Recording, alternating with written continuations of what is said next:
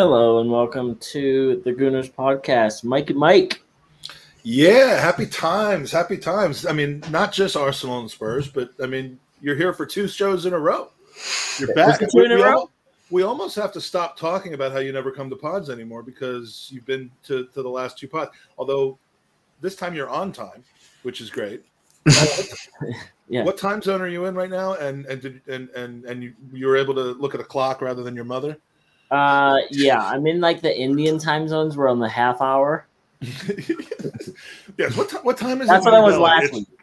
What time is it in New Delhi? It's 10 and a half hours earlier. How Yeah. the hell does that work? But it works for them. Uh, we got Eoin with us today. Eoin, good to see you. Thank you for uh, for for picking up the slack on the open mic show yesterday. It was it was class. It was, yeah. Even, Uh, even when I came on, it, it, it didn't go down that far. no, no, it didn't, and uh, it, it was good. It was a bit of a therapy session, and um, I now know that Jake's life is that bad that he admitted that he would replace you with Granit Xhaka as his father. Oh, I Um, forgot about so that. we're just constantly learning things about each other, buddy. But probably, um, this is where our relationship is going to end. Unfortunately, I think. Yeah, I think it is. But uh, and we'll just you know when our relationship ends, we'll replace you with the man in the lower left hand corner. Uh, who uh, who tells me that the that the chat loves to call him Pudgy uh, Pudgy. What is it? It was Pudgy Messiah. which, Pudgy uh, Messiah. I liked. Yeah, I quite like that one. I mean, I Out of all I- the I brought- Jesus ones, that's one of the most inventive. I brought you on so that you would not be Pudgy uh, because in relation to me, no one's Pudgy. But uh, but James from uh, from the Purely Arsenal podcast. That's me.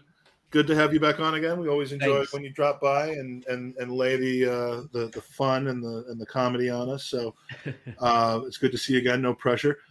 Big win.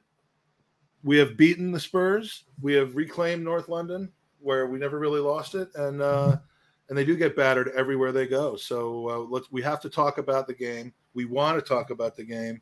So Andy, let's kick it off. Yeah. Um it's kind of one of those weird ones, Mike, because you went into full meltdown, um, both online, in private, and I know that you were like, I'm really just sitting here with this goofy emoji, but I know you well enough to know Stephanie probably had to lock herself away. I know Jake had a big night Saturday. He probably thought part of his homecoming was ruined because of how aggressive you got about Granit Xhaka finding his way back into the team. In hindsight, it was a genius move and he played really well. But I know for about an hour you overreacted and your blood pressure probably skyrocketed. Was it Merlot Mike? Was it overreactive Mike?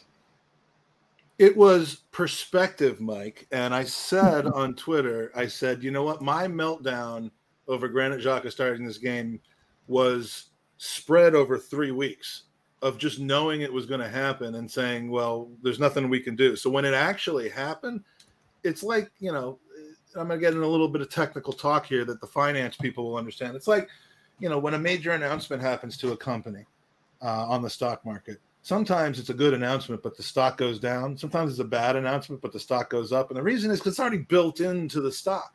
So the Xhaka news was already built into me. I already knew it was going to happen. I let a little bit of my anger about it kind of seep out moment by moment over three weeks. So by the time it finally happened, I was like, "Oh, well, there it is. All right, let's hope it works." Arteta, you're uh, you're going to die on this hill if if you know if if it ends up costing you.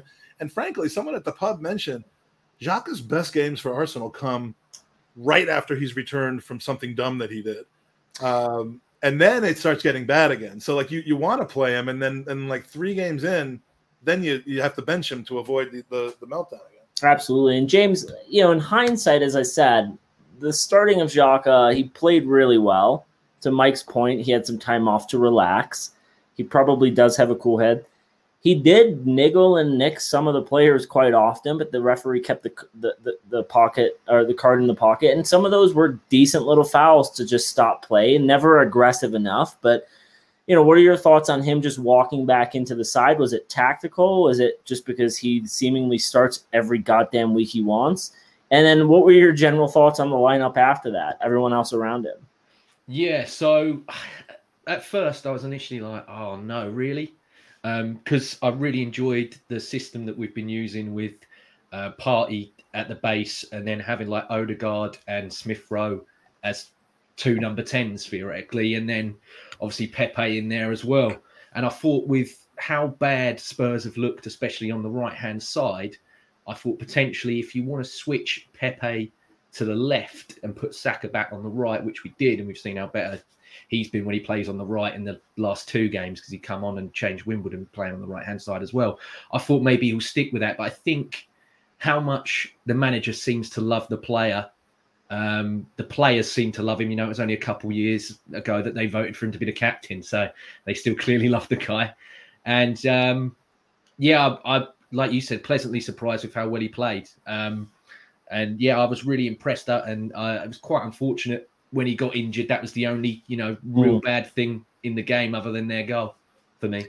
And then Eoin, it sounded like when the um, when he came out and they did the announcement of the starting eleven. I mean, he actually got a pretty large cheer. I don't know if it was like a legitimate or just like a you know uh, I, but like he actually got a fairly large cheer from the Emirates. So, like, what do you take into that?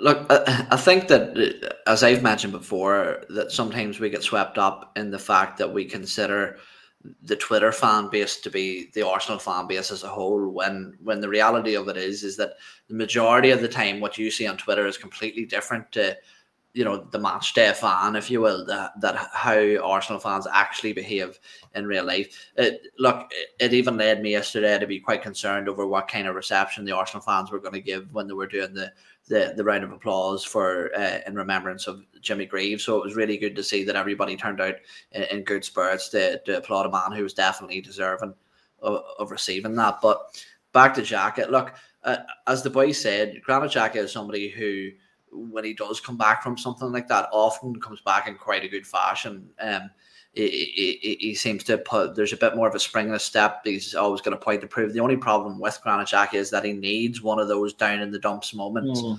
to have that resurgence, and that just isn't sustainable. But in saying that, the cheer that you heard at the Emirates maybe yesterday is because sometimes uh, I think it was James that mentioned those those little tackles, those little nibbles, the little fouls that we see.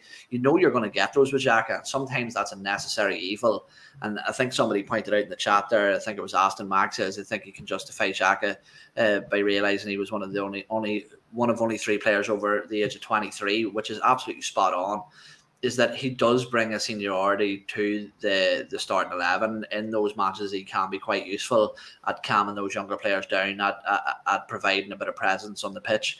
And I think yesterday was just a classic Granit Xhaka performance. I don't think he was absolutely outstanding, but he did a lot of the dirty work that needs done uh, and kept things very basic and, and very reliable. The only I put out a, tra- a, thread on Twitter that I had some disagreement with, and, and I can absolutely see where people are disagreeing with it. Uh, my opinion of the inclusion of Granit Xhaka wasn't about his ability or what I was worried that he was going to do. My my worry of it is is that I don't think that we should be hanging our hanging our coats on the coat hanger of, of, of Granit Xhaka being the leader of Arsenal going into the future. And for me, there's just a natural hierarchy that develops within a group anywhere, whether it's in the workplace, whether it's within a group of friends, or whether it's uh, on a football pitch that that there there's only room for so many leaders, and until we sweep Granit Xhaka aside, uh, players like Kieran Tierney, Martin Odegaard, Gabriel, these players aren't going to get the opportunity to rise up and become the leaders that we really need them to be. Um, whilst Granit Xhaka is there, but look. I think to, to focus on anything negative after a game like that is it, just silly if you don't enjoy it. Results like yesterday, um, I, I, would question what type of what, what type of football fan you are if you're not enjoying a, a game like that. And the truth is, is that, is that Granit, Granit Xhaka was a pivotal part of that. So you have to pay him his dues when he performs well, as much as we criticize him when he doesn't. Yeah, yeah the, the, I think the crowd. Uh, I mean, the the match going crowd generally will give the benefit of the doubt and and, and support the player from the start. Um, yes, it was the match going crowd that was kind of mocking him as he walked off against Palace on that fateful day um, you know, ch- clapping his exclusion. But that was 60 minutes into a game where he was quite poor. Um, and, um, you know, and yes, the crowd against Palace in that 3 0 loss with the you're not fit to wear the shirt. I mean, that that game began with very, very supportive away fans. And it just devolved as the game went on. So it doesn't surprise me at all to see, you know, he's an Arsenal player. Uh, he was playing for the Arsenal against Tottenham that day. And, and, you know, I'm pleased that the, that you can count on generally real good support from the beginning uh, from from the Arsenal fans. So, so I'm done. I'm I'm con- I'm uh contractually obliged to put this up at least six times in a pod. Um, I Lee Gunnered it last week. I was I said if he if he plays, I'm done, and I flip flopped because one thing that in in hindsight, you know, Nuno came out after the match and said he got it his starting eleven wrong, he got his tact like tactics wrong, whereas Arteta got everything perfect. I mean, the boys were totally up for it, and I do think, you know, if you take one player out of that side, it's a completely different tactic, whether it's Xhaka, I know Pepe got dropped. So, Mike, NBC put up a stat right before the match or during saying that this was the youngest team entering the Premier League weekend by age. And I think someone in the comments also put that Xhaka was one of those older players. And I want to make out a point to Eoin. I think like when you look at leadership, there's two types, right? You've got your your your Patrick Vieira voice, and then you've got your Dennis Bergkamp, who's lead by just example. And I don't know that you can say like, well, Xhaka is the leader and he pushes other people out. I think that he's that like aggressive. I'm going to get in the face of the opponent. I know how to get these players, and like regardless of our opinion of him, he might be loved by those 20 year olds. And so Arteta sees that and says, well, he's got to stay, right? Um, but again, different match. Let's see what happens next week. But Mike, the stat, the fact that we're the youngest team in the Premier League this weekend, we played as well as we did. Granted, Spurs were absolute shit. Um, the famous phrase, "You can't win anything with kids." What are your thoughts there? I mean, we played so well. Was it a combination of us just being good or Spurs being that bad? No, it, well, I mean, you make teams be bad sometimes. I mean, you, I mean, yeah, if they turn around, I mean, there are times where where we give stuff away that the other team didn't cause us to do, and you could easily say, yeah, Arsenal were just that bad because I mean they just did the stupidest things. Rarely does that happen to a, a team that we're playing against. Uh, but you know, Spurs were were were not great, and we made them look awful. Um, so yes, we were that good, and I've been saying since I mean there was a I mentioned it a, a handful of times, but when when Freddie Ljungberg took over the team for that brief period of time after after Unai Emery, you know, I took a look at the roster from and and on Transfermarkt, I just I had it sort from age down, like the oldest to the youngest, and like David Luiz was up there, and Sokratis and Lichtsteiner, I think, was still there. And uh, and I and I just saw a line at like age 25 where I'm like, there's maybe two players above that line that I would start. One was Bernd Leno and one was Aubameyang. I'm like, everyone lower than that. I, you know, I wouldn't start everyone lower than that, but I could be okay starting a team from everyone that was younger than that. And that's two years ago. Saka was two years younger than he is now. Smith Rowe was two years younger and not really into the team yet. So I've been dying to see this youth anyway. And I mean, there's no there's no time better than the present to see our talented youth play. Uh, you don't want them, you know, sprinkling and experimenting things when you're making a run for third or fourth place. But right now, the momentum is with the kids. We just have to find out the right combination of more senior players to play with them rather than find out the right combination of the young players to play with a team of seniors. And that's, you know, uh, that's Arteta's biggest job right now is, is you know, not upsetting the whole balance of the team. Does Lacazette work better with the kids or does Aubameyang? Does, you know, does Xhaka work better is putting one of the young kids, Lokonga, in his place better. Those are the challenges that he has. But the younger, the better, as far as I'm concerned. I want that Leo Meso to play next week. Mm. Uh, that eight-year-old wonder kid. Um, I, am hoping to see him while I'm uh, while I'm over in England. Well, on the at, pitch. At, at, what point last week did Bert or um, did Mikel Arteta have to call in Bernd Leno and unbreak that promise that all the media stated that uh, he made that Ramsdale would uh, would drop back to the bench. Um, just goes to show again the clickbait media of of England and, and Arsenal specifically. That would have made me more. I mean, I knew Granit Xhaka was going to play, but I'm like, if he starts Leno against Spurs, then then like you, Andy, I'm done. I don't know what I'm done with because everyone who says they're done with Arsenal's never done with. Oh, you, all you have to do is you can say something, and then as long as you admit the next week that you've Lee Gunnered it, you can go back. You can go back. It's like back to it that. wipes it clean. Now, James, Is that kind of um, like when when you say that that, that you're going to accept money and then and send a shirt to somebody and then you just Yeah. change your mind? Yeah, Yeah. You, you you send your shirts out, so you can't be like, yeah, you know. No. You, you Uh, I mean, he's he got half of that transaction right. He got the part where he gets the Yeah. money right, and then the other part where the shirt actually gets where where, where the purchase gets fulfilled. Not he's so very great. too busy eating his sausage sandwich. He came up a little Uh, bit short. Um, James, the majority of fans two weeks ago wanted Arteta out. Um, yesterday, you know, the man could have been built a statue. I, I, I get it, but is this a paper over the cracks, band aid type of solution, or do you think that maybe this Arsenal team, now that, I mean, for the first time in a long time, every senior player was available for selection? Is this now the, the, the, the corner we're turning where Arteta has the team? Probably 80 to 90% of the team he wants, right? Because the transfer window, we brought in a lot of players and we're seeing them play now week in and week out. What do you what do you think about this? Is it overreaction or is it still like, hey, we've got a lot of issues under the surface? Um, I, I think the most important thing is is it's it's bought more time. Um, we we've got a running coming up of five games. Uh, When you when you look at them all, the ones that stand out the most for me are actually Brighton and Villa. Oh no, I- you can't say Villa. It's the Emi Martinez derby. Okay, so yeah, Brighton and the Emi Martinez derby. They're the ones that uh, stand out for me as the two that you're thinking. Oh, they're probably the toughest. Looking at how Leicester have got on and Leeds are getting on at the moment as well.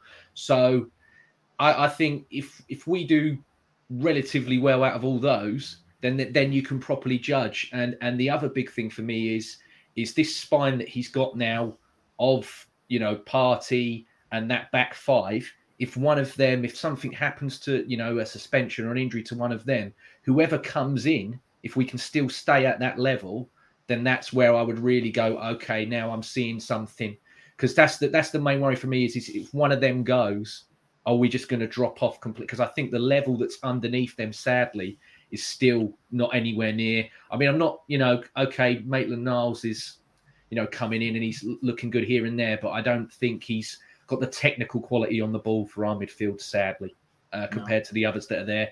Lokonga, I like him. Uh, he's got beautiful range of pass and everything else, but still, you know, he's still relatively new. But and in in terms of if Tommy Tomiyasu or Gabriel get injured, I you know I don't want to see Mari and Cedric. Sadly, Yeah, I mean we've seen we've seen how early in the season when the team struggled, the, the excuse was, well, we don't have our best players. Yeah. who's missing, and it seemingly turned out to be a fairly valid excuse. I mean, you Mhm. want, you know, from a from a team standpoint, you want to be able to weather those storms, but. Uh, but you're now talking about the flip side of it, where now we have everyone available for selection, other than maybe Granit Xhaka going forward uh, for a few weeks, um, and let, that's where you, there's still more work to be done. Is is Yeah. making sure the drop off is not that significant when you when you have to miss a player. And right now, our current winning streak and our purple patch, if you will, um, is very tenuous based on you know, it, and it could all go down based on one or two people getting hurt. So Exactly. But you know, you say that though, Mike. And Eoin, what do you think here? Because when I think about it, I'm thinking, okay, so if a center back goes out, Holding jumps in, and you're like, okay, he's had a fairly decent run of matches. So I'm like, that's not huge. Tommy goes out. You're like, all right, you've got Cedric Chambers. You can go in. That's probably a bigger one because since we've seen the young kid, he's just been phenomenal. And then if Xhaka goes out, we've seen how good Lokonga. So you know, I think to James's point, if you're changing three or four of them, issue. But if it's one or two, I feel like you can tweak that. But like, what was the statistic since Gabriel's return? We've conceded well now two goals, but we haven't lost. Mhm. And I mean, like, so I, I do. Th- and then yesterday, you got to give credit to Ben White. They looked like they were like, okay, he's the guy we're going to attack. And then the first five minutes, he was like, nope. I mean, he was mm-hmm. fucking superb yesterday. That was the Ben White we were talking about last week, where we're like, we've seen way more positive performances. He just needs to get over the hump. But I haven't heard that from a lot of people. I, I, I even asked because I was like very, you know, I was doing a lot of stuff at the pub yesterday, doing the charity event and stuff. So like I didn't get to really drill down on the players. So I asked somebody that was at the at the pub. I said, "What'd you make of Ben White today?" And he's like, "It's like he was he was he was fine." but that's what you want. You want him to just be I fine. know. You don't, know, you know. But but, I- uh, but And, and guys, when when Mike says he asked someone at the pub, he's looking in a mirror in the bathroom, talking to himself.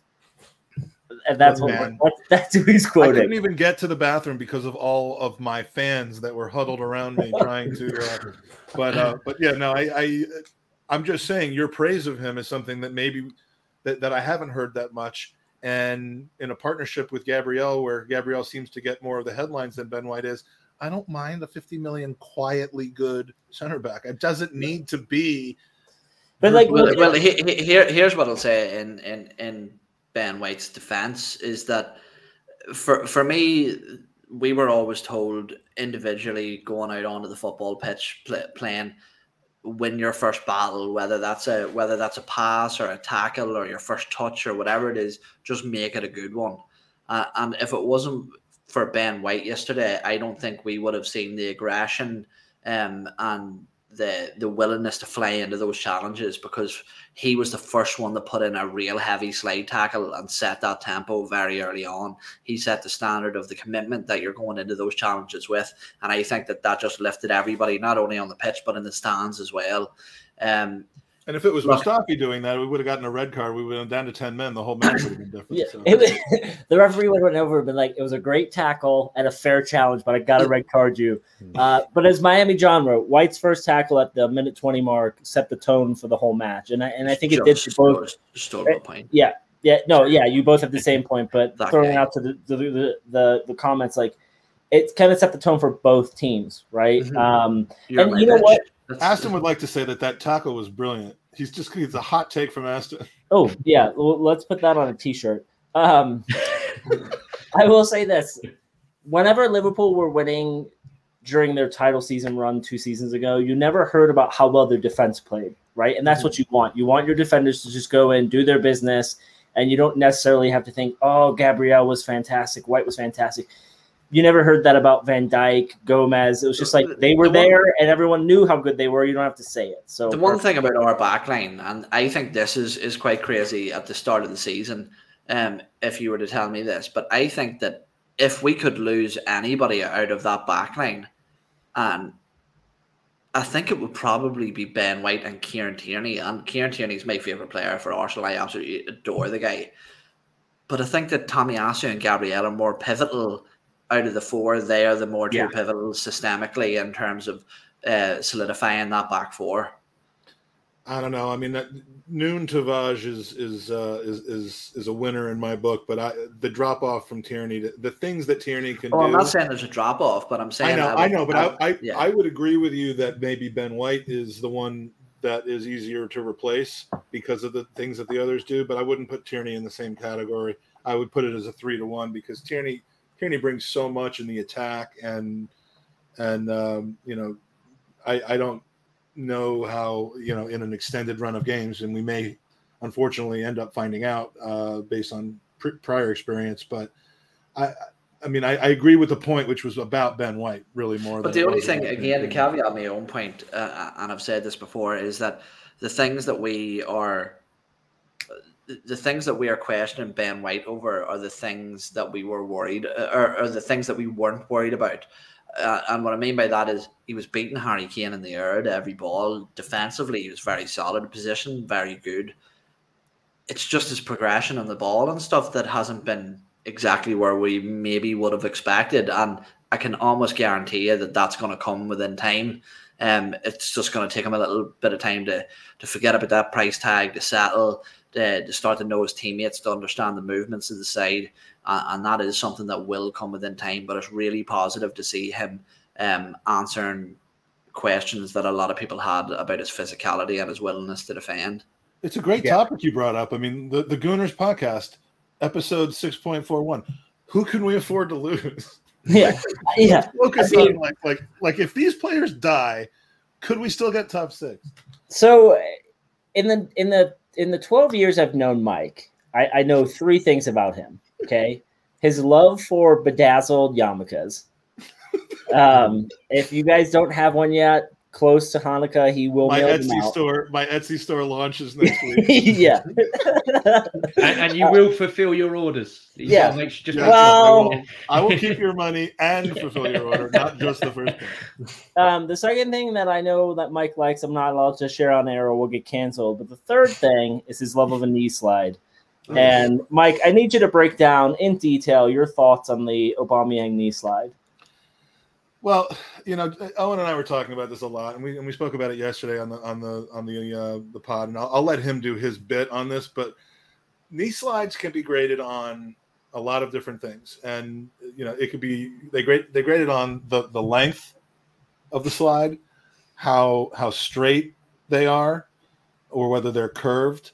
They can be uh, on their width most people actually think a, a, wide knee slide is better than a, than a long knee slide in many cases. The girth, I should say. Um, how many people are are together in, in the knee slide? I like I like multi-person knee slides, but um, but yeah, I do love a good knee slide. Um, I do have that on record as saying, and uh, and this one yesterday was was the rare treble. He pulled off the treble, and I'm gonna you know pass it over to Eoin to get us canceled. Yeah, yeah, absolutely. I'll take a massive pleasure in doing that. Um, look, we were talking all uh, um, off air, myself and Mike, about like how pristine, like the Emirates pitch is literally known as the carpet. It is absolutely pristine, and I'm pretty sure our groundsman would be fuming at the best of times um, with those types of celebrations. But Jared made a very, very good point that if that was what we think it was, making that third line thank God, because where would he have ended up without that anchorage? You know, he he would have still been going. He would have been he would have been down in Selhurst Park. the, the friction necessary to stop a player like Aubameyang is tremendous, and he's got it. Mike, Mike, Mike broke this down. We we, we did a, a VAR and, and, and we did an instant replay and, and tactically broke this down. Tactical breakdown coming soon to the Gooners podcast. Um, and he sort of came to the conclusion that, that it was actually it was actually his foot. So if if you look here, okay, you can't see him from the waist up. There you go. You'll see his foot starting to rotate now, and it seems to be the tip of his toe. All I can say is, oh, with how so cool I'm reading between the guys. You guys are saying it's his penis.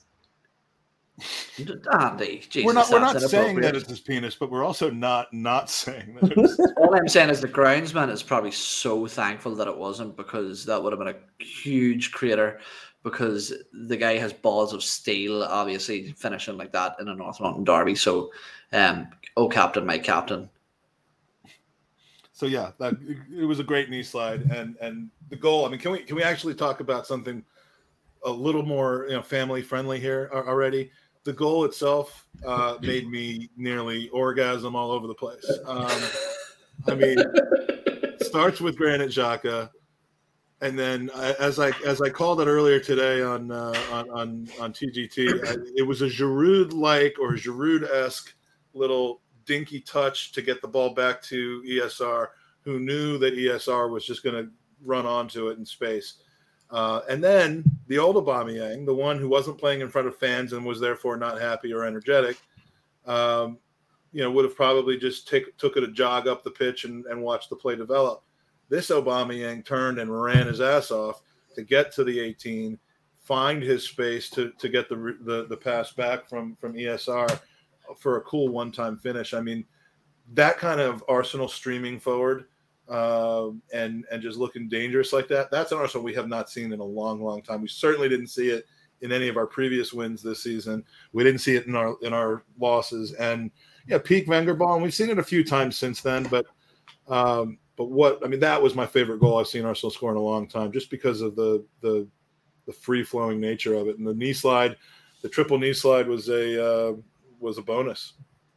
So I'll be honest, I actually Sunday um, you know, because you know the whole family thing. We went to a pumpkin patch, so I was listening to the match on my AirPods. And the things I, you miss Arsenal games for keep getting more and more ridiculous. Well, uh, it's also the fact that like yeah, so Saturday night I went to see the Rapids play. Unfortunately, Cole was not playing, but we had a nice little chat before the match. And uh, my neighbor I went with was like, "So what do you think is going to happen tomorrow?" And I'm like, "Arsenal are going to get battered." He's like, "Yeah, but Tottenham are pretty bad." I said, it "Doesn't matter. It's Arsenal. Like we'll make them look good." So I just said to Chris, book whatever you want to book because I just don't expect it. But so my point was, I got home, jumped on the trainer and worked out, and I rewatched the first half. And I'm not sure I can remember a better 45 minutes of Arsenal since maybe 2016, maybe even not then before. But more the second, probably more the Saka goal. But even knowing the, the score and listening to the match live, the Saka goal gave me goosebumps just watching it all over again. I don't know what it was, more than the Emile Smith Rowe goal. Um, but it was just to you guys, I don't know when we've played that well. Like United kind of comes to mind, but like we could have easily put five or six in. And the only thing I would have gotten angry about yesterday is the fact we took our foot off the gas in the second half. Like that's the only thing I was angry about because we could have really just pulverized them. But it was kind of like one of those. You see, City did it to us, right? The match is out of, of grasp. Let's just play. Let's just like it was basically a training match. The life out of yeah, it was a training match in the second forty-five minutes. James, I was saying to someone with me at the pub, I'm like, uh, actually, I was saying it to John Horlick, uh, our our buddy, fellow pony. Um, I'll explain that sometime.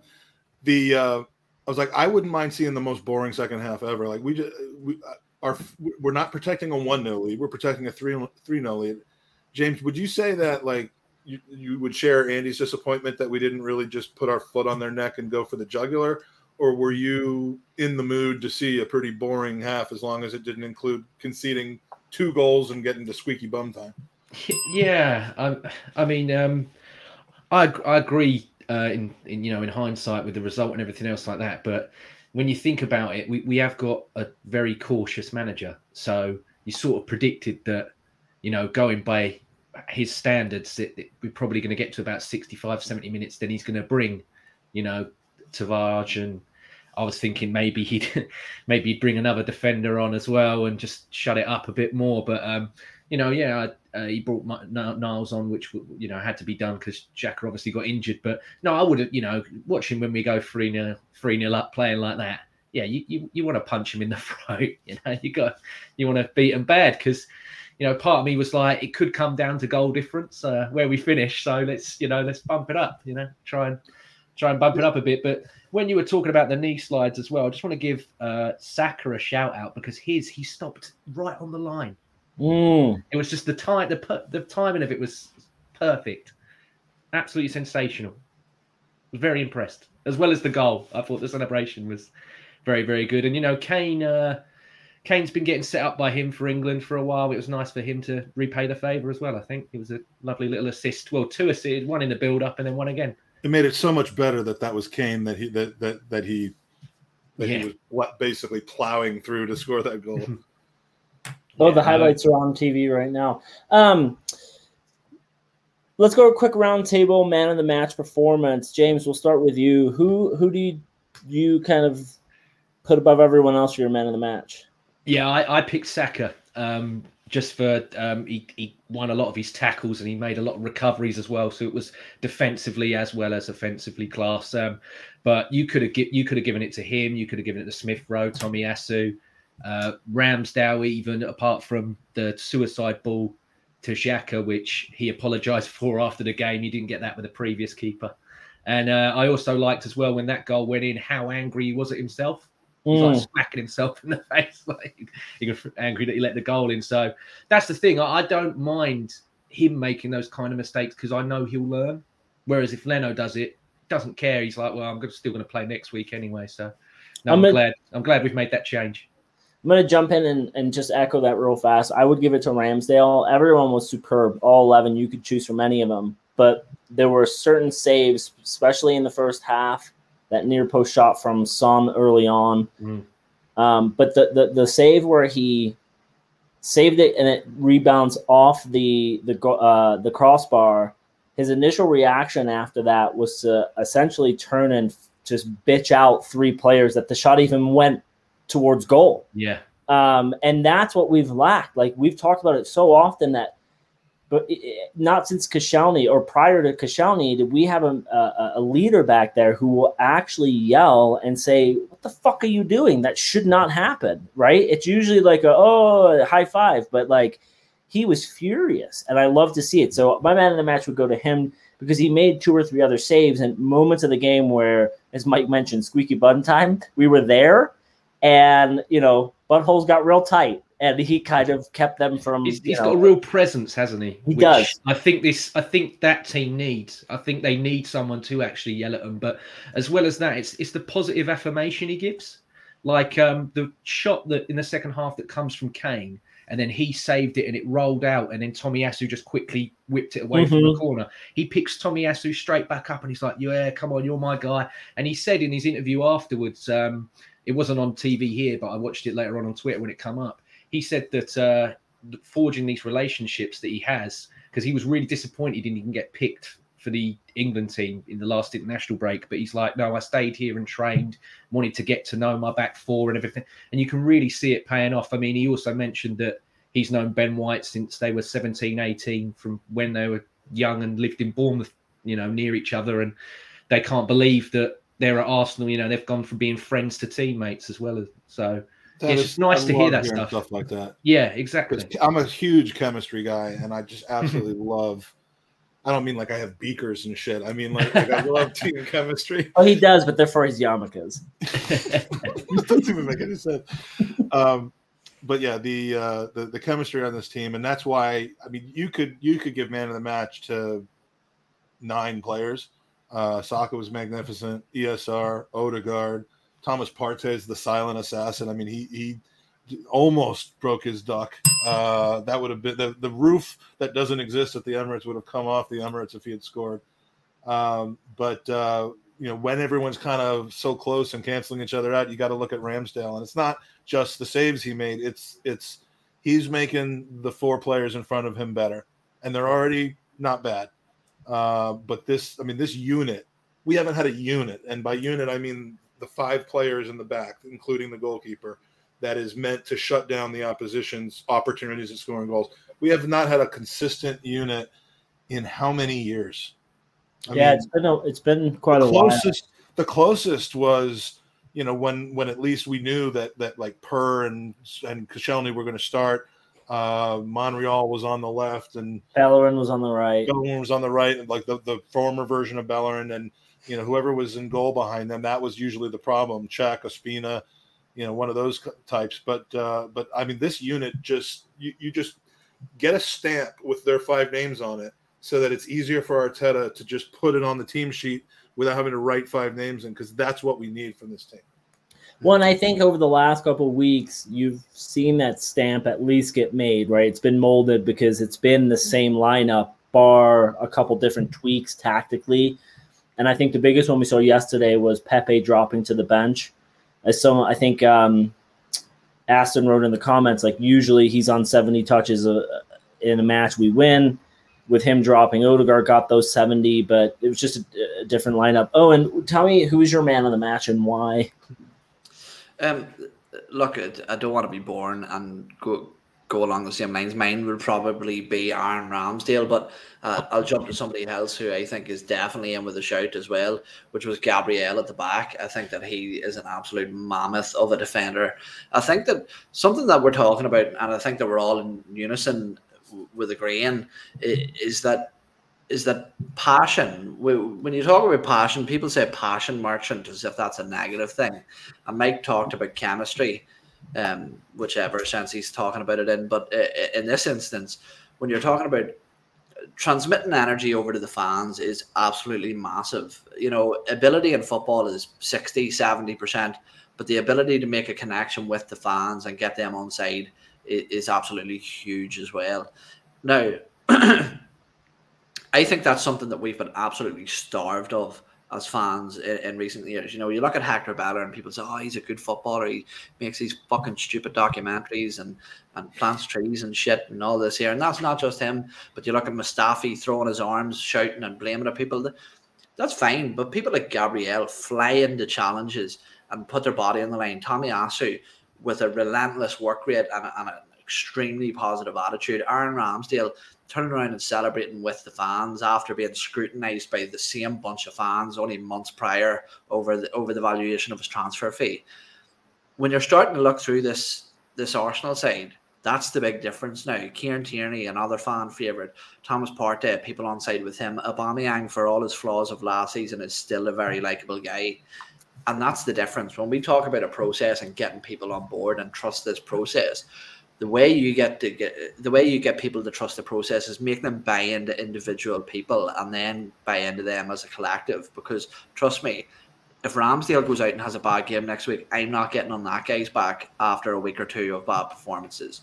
why Yeah, you buy yourself a buffer when when, Yeah, when you're eh, liked by the fans. Exactly, a- and that's and that's the thing with the Invincibles, you know, or or any team like that. Even after they tailed off, they still demanded the same amount of love and respect from this fan base. And I think that's the core difference with this group of players is that we're starting to build the most likable Arsenal squad in in many many years. But I, I think in in sense to like Ramsdale, a couple times yesterday we played. He was played into a position of struggle, and he just cleared it. You could tell from the fans from there just cheering like that's something we haven't seen for so long. And like James, I don't know if it's your opinion, but like I kind of always felt like Leno would always try and play himself out of danger, and I was kind of on the fence. Was like, well, is he being instructed to do that? Well, but I'm like, but no, because I used as a keeper, I would be like, no, you just boot it. If you're in danger, Yeah. you just boot it. Yeah. Right. When in doubt, kick it out. That was the saying that you used to hear as a kid. When in doubt, kick it out. I thought And- you were going to hit the bell there. but- Yeah. Ramsdale yesterday, there were a couple moments where he just fucking launched it, and it was like that's what we needed because it allowed that back five to reset, and we're like, all right, let him come at us again, and you know, it's just it's refreshing to see some change. Mm, yeah, yeah, hundred percent. And that's the thing. It's, it's like I said earlier. He- he's got a presence and a confidence in himself. You know, like he he's done a lot of talking, which we haven't seen from the goalkeeper. You know, for a German goalkeeper, Leno's got to be one of the most shy ones I've ever seen. Apart from the small little Brett the Hitman Hart promo he gave after that penalty shootout win against Liverpool, where he was like, "Oh, I'm the best, and I was always the man, and I'm going to be the man." I've ne- I've never really heard him say anything more afterwards. I, I, I don't know. And it's like I said earlier, okay, yeah, Emi Martinez is gone, but when he was there, you could tell that those players trusted him more than they trusted Leno. And because of the presence factor and the fact that they he did come out and claim everything, which is what this goalkeeper does as well. And um, that was one of the main reasons we uh, purchased him. They said that they looked at all the statistics and were like, right, this guy's got the most claims from crosses and he makes claims from uh, set plays, which we can be susceptible at because Leno tends to punch and then it's a second ball that comes in and they either head the second ball or they head it onto a teammate and then they score. So no, I'm I'm really really impressed. And at first I had my reservations about the signing. I thought, okay, the fee, you know, considering where else we need to strengthen, I thought was a bit much. And it always indicated to me you're not spending that money for this guy to be second choice. So if that's the case, why have you still kept Leno around? Like, why don't you just sell him if this is going to be? Uh, and it's probably because nobody wanted him, to be honest. Well, Well, but, but don't we don't want that, the 'cause I- drop off to be Karl Hein in second. You know, no, yeah. Yeah. exactly. No, I agree. Yeah, No, and then also like Ramsdale came later on in the window too, right? And Hmm. so with with Leno being part of the German um, side during the Euros, just it was a very I think truncated summer for him. If he gets moved on in January, I wouldn't be surprised. Hmm. Um, but for the most part, I think everyone agrees except for Aston and Mike Hers, um, who both Mike always clear- negative about about. they about just clearly hate Xhaka because he was born in Albania. I mean, that seems to be the only reason why they dislike Albania and. Guatemala have a very sordid history together. Yeah, yeah, yeah, yeah. And um, I, I, don't know how you can say that Jock is being bigged up because he played well yesterday. I mean, he was the reason that we countered for a couple of the goals, um, and he started with that pivot. So, uh, Mike, you wanted to mention this Ek and Henry in the stadium, or Ek and Henry were, were together. Is that a power play with the soon to be? Wait, aren't we getting bought by a Qatari group? Oh yeah, yeah, and the, the, the but the Qatari group is all is owned by the German group who decided that Leno was going to be placed back into the lineup um, against Mm. Spurs. So there's a little bit of shadiness to that, but yeah, I was a little surprised uh, that that got so much publicity and that that frankly, I mean, it looked like Daniel Ek was in an owner's box um, because Thierry Henry doesn't go and sit in the regular seats. So But Thierry Henry had his own box. Well, he might, but like, but like the fact. I mean, so not the owner's box. I didn't mean to say owner's box. I mean like one of those, those club level, whatever we want to call them. Uh, On, private Henry was with uh, Dein's son though, wasn't he? So I don't know if it was Dein's box, and then Mm. they all just went in there together because he was uh, Henry's best man at his wedding. I think David Dein's son. I know they've been close forever. Yeah, I mean, whatever that was was fascinating. I mean that that was a statement. Picture showed, you know, said a thousand words there, and uh, you would think that like every steward and person that works at the turnstiles would have been drilled by the Kroenkes to uh, you know, don't let this man in Keep because he might not leave. fuck out of here. yeah, he might not leave, and and and he might start throwing some money around, and like because because if the Kroenkes don't sell him the club, but he like goes and purchases each person that works at the stadium, and like eventually he owns like like can you make like a um you know like like a like a corporate raider type of thing where you end up owning the club because everybody that works for the club works you know is, is purchased by you i don't know Uh, look, are we looking into this too too much? This might be a stupid point and a stupid question, slightly naive on my part, but i love how you start off every point with that well, I'm a moron, Mike. It's it's my disclaimer before I say anything stupid, so people can't clip me and throw it back at me. But look, Daniel Ek is an Arsenal fan who seemingly had some form of friendly relationship with Thierry Henry prior to this takeover talk beginning. We know for a fact that I'm not sure whether he has a season ticket, but he definitely attends games on a somewhat regular basis, probably more so than you, Mike, you plastic fan. Um, and uh, maybe are we looking too much into this? The huge game, North London Derby, was Daniel Ek simply just an Arsenal fan over to watch the North London Derby? He was Well, simply just an Arsenal fan. I, I want to read a That's real my point. comment quick from Dublin Gunner who says Albania and Guatemala fought out the Great Custard Pie War of 1734. And then he has a pun, messy business. But unless donkey milk can be churned into custard, Mike doesn't know what that is. not not me mike Yeah. the other Yeah. Mike. So Uh, yeah, Trev, Trev, Trev agrees with your point that it's just two Arsenal fans, Yeah. and and, and um, I don't know. I, I there's a little, there's got to be a little more to it than that. No, I do Oh, love when we the start off tinfoil a conversation and then someone comes in three minutes later. Hey, what were your thoughts on these two at the game together? John, John's asking me if I'm pissed today. I'm like, I, I think you might, you, you might be a little behind. Uh, you might be watching on. delay. Henry did Monday night football over here tonight uh, for the Palace and Brighton game, and they put it all up and asked him about it, and they said, you know, what's gonna, and he went, we're not going away. He went, we're going to keep going into. So he said, you know, we're we're here to stay. So See, that is there's Yeah. much more into it Yeah. than, uh, than than that. Then James, See, you have why- just you we have just got the, the the wheels of. Uh, Mike turning. Um, all right, so next couple fixtures, as James pointed out, we have Brighton, Palace, and then the uh, the Emi Martinez Derby. I think minimum we should be securing seven points here, right, James? I mean, up until November twentieth, which is when we play Liverpool, I see us competing and winning a lot of matches, and I think with this starting eleven, we should be securing a lot of points. And if we do drop them, I feel like it's because we were just bettered on the day, not we shit the bed. Because you just don't see this starting eleven. There just seems so much confidence here. Yeah, yeah. I mean, um, that's that's the test. Like I said earlier, this is this is the the time now to see what's going to happen. And uh, I, what I would also like to see is, um, I know Arteta. I think it's he's only ever lost. I think it's once when the team's been leading at half time in the league. So I'd like to see how we react if we actually are behind. And when it's you know when we're not when we haven't completely you know blown a team out of the water like we did yesterday, um, I'd like to see what, how we would be if if you know the chips were down and it was a bit more adverse because then you can really, you know, give your reaction to this team. I mean, at the moment they're still quite new and it is gelling for now, but it's you know I, I want to see it build and continue. But yeah, I'm with you. I think I think seven points um, is is doable, uh, possibly even bettered. So yeah, I'm And, and I, I assume I assume we'll drop the points against Aston Villa because Emi Martinez is the greatest goalie to ever live, ever play the game. Uh, Funny, I was just going to say, um, myself and Mike will actually be attending that game together. It, Um, it kills it kills me because we we have probably the best tickets for that game that are anywhere in the Emirates. They're right behind like Front Fulham. row seats to Emi Martinez destroying 60,000 people's fucking Friday evening. I realize that that's probably the game we should have sat behind the goal for, and not in those incredible seats. Just 'cause, shout you abuse know, at Emi. Yeah, I have a question Yeah, for fuck you, you. Damien. Fuck you.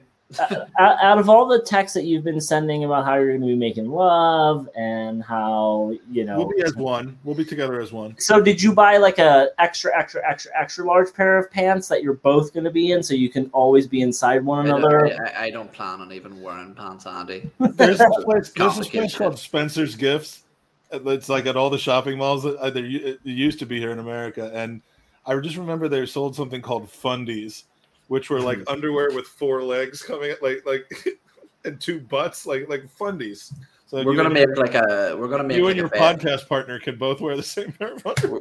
we we've already prearranged. We're making uh, a best friends montage. We're going on the London Eye. We're going to get them bicycles. You know, the one bicycle with two seats on it, and uh, do some shit around Buckingham Palace. Random And, but look, the, the one thing I wanted to say is, look, We have to come, we have to come up we have to come up with a, the- a theme song for our weekend together.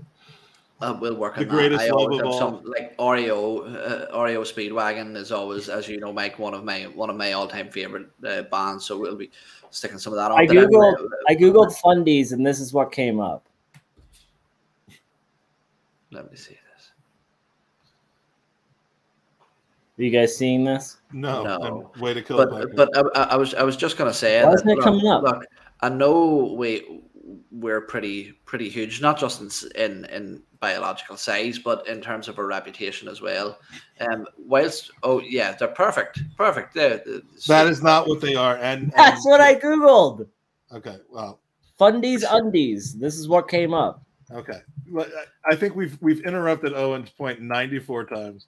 yeah no. But all I was just gonna say is. Uh, this is a plea to Sky Sports above everybody else, really. But just please, please, just give us some privacy and don't in, in, sort of throw your cameras in your face in, our- in our face like you did Daniel Ek and Thierry Henry. That would be very much appreciated. And people, we just if want to go would- there as fans, not as media entities, not as Yeah. prospective purchasers of the club.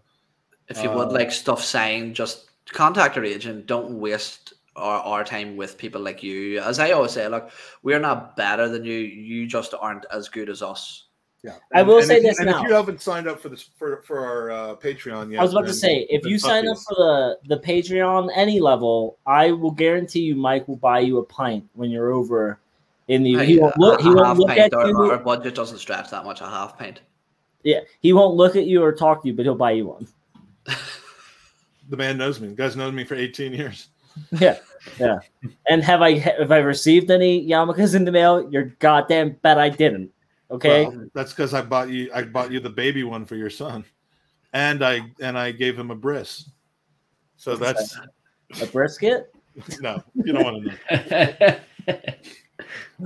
So is that all we Oh. got? We had any user questions? Uh, Oh yeah, if we have any user questions, um, you know, John Smith is the listener who's listening but not listening because we also covered the leak on a shirt like 20 minutes ago. I think John's had a few pints today, but uh, Which is okay, John. We fully but you can't you can't you can't slag him off too much, or he'll arrest you the next time you come over. Um, because uh, John's going to be protecting us. Actually, he's going to be our security, Eoin, uh, for that Villa game, and he will be at the Villa game. So, uh, so John will be. Uh, John, will, I, I haven't told him this yet, but but he's going to be our security.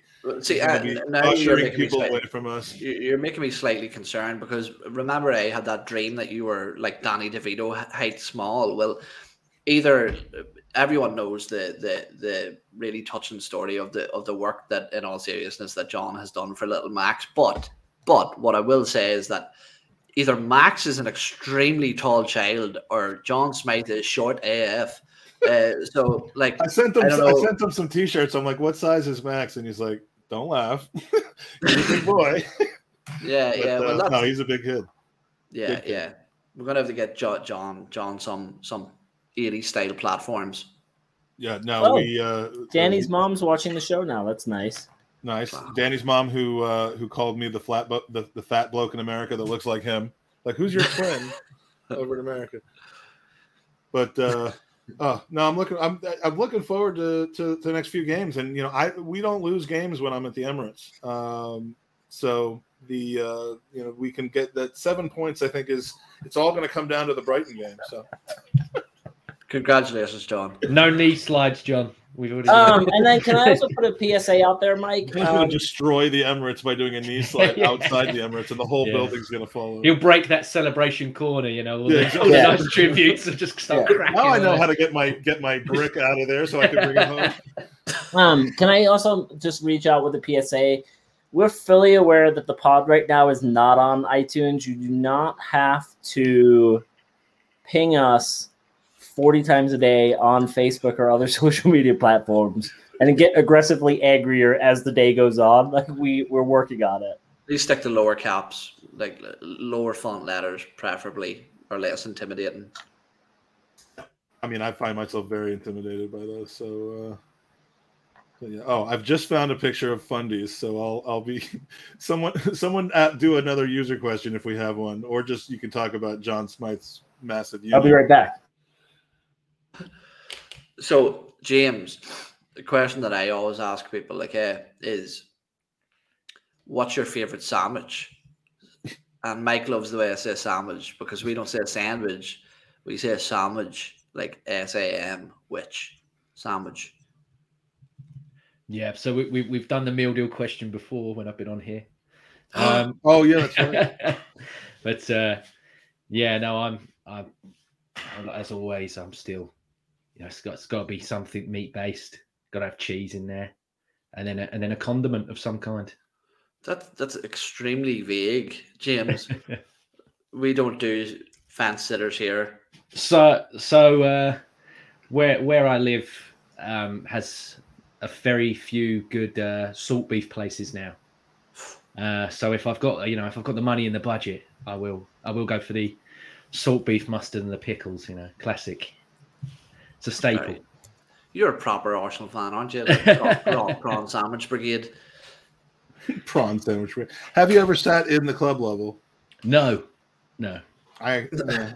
I I did because at the behest of Lee judges, and when they told me that you could have drinks at halftime for free, I immediately went for the red wine and had about two pints. had a couple pints at halftime. That's no big deal. It was just pints of red wine. Uh, so, uh, what else do we have user question wise? Uh, when will it be on SoundCloud from Mikey Hers in all caps? Um, Tuesday. Yeah, Tuesday. Uh, all right, so I'm getting, I'm almost there with the fundies, and uh, so in the meantime, in the meantime, uh, we have Tiscali broadband, like We dial-up. got we got two minutes left, Mike. Do something either with the fundies or let's just wrap this shit up. Yeah. Let's get ready to wrap this shit up because uh, we are running up against our hour. Uh, James, tell us where we can find you. Uh, you've been podcasting a little bit more recently, it seems. Uh, Yes. not with us either. So, uh, so Yeah. where, where can we find you, and when are we doing a crossover? So I, think one yeah. of, I think one of your guys hates me, but but uh, yeah, you probably you're probably not going to get on that one. Uh, I'm Yeah. not going to lie. yeah. Um, I don't know uh, why he hates me, but I, I mean, who could hate this? Yeah, yeah, But, exactly. no, Does he um, really? Like, do you do you have personal knowledge that the guy? Oh actually hates Christ, take this offline, James. Where can we find you? yeah, it's just at the bottom down there. Then call James ninety one on the Twitter, and then uh, all my podcasts and my links are there. My my own channel's been dead a bit again because uh, I just haven't been paying attention to it. But yeah, I'll eventually come back. I always do. But no, thank you for thank you for having me on. It's been really good. Thanks, guys. And Eoin, which of the upcoming Gooner, uh, the Gooner Talk podcast, can we find you participating on instead of here? You've destroyed my reputation as a podcaster on on this platform. I used to be taken seriously. Um, I don't even have my own podcast anymore. You used to make me give that up. by who? By who? um, no, look, I don't know. I take it day by day. I'll see you when I come on. Follow me on Twitter at Eoin Young AFC. Yeah. Thanks. And Andy, are we, are we? Uh, is this a weekly thing now? Do we have you back? Yeah, to be determined. Is it does it pretty much depend on Arsenal and whether whether you? No, it depends on how busy I am. well, look at you, Mister Mister Popsicle.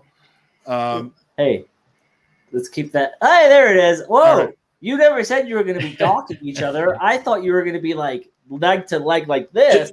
well, If- this. This, is a strange. This is a strange question, and I'm not. Re- I'm not really sure as to which I would prefer. But do we have to face each other? That's what I'm saying. Docking.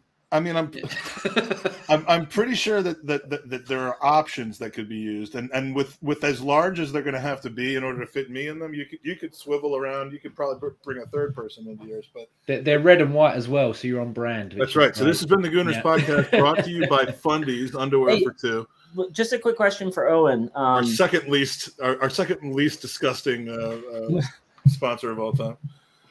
Eoin, are you staying with Mike overnight? Um, yes, but Okay. there there has been appropriate plugs and protection. Yeah, no, place. That The only protection you need is anytime Mike says, I'm going to start making breakfast, I need you to leave the place of wherever you're staying. Just go for a walk. Just leave for 30 to 45 minutes. And Can I just, just tell you that the 30 or 45 minutes he's going to want to be out of there is about an hour after breakfast, not no, you can you can deal with that. I'm just telling you. no, you, you're not going to want to deal with that.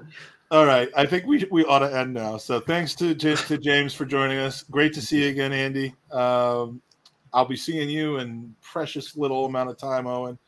Um, and uh, I'm sure we'll be podcasting after the Brighton game. Uh, of course, we'll be doing the open mic shows. So please catch us at open uh, gooneropenmic.com and join us. And until next time, come on, you Gooners.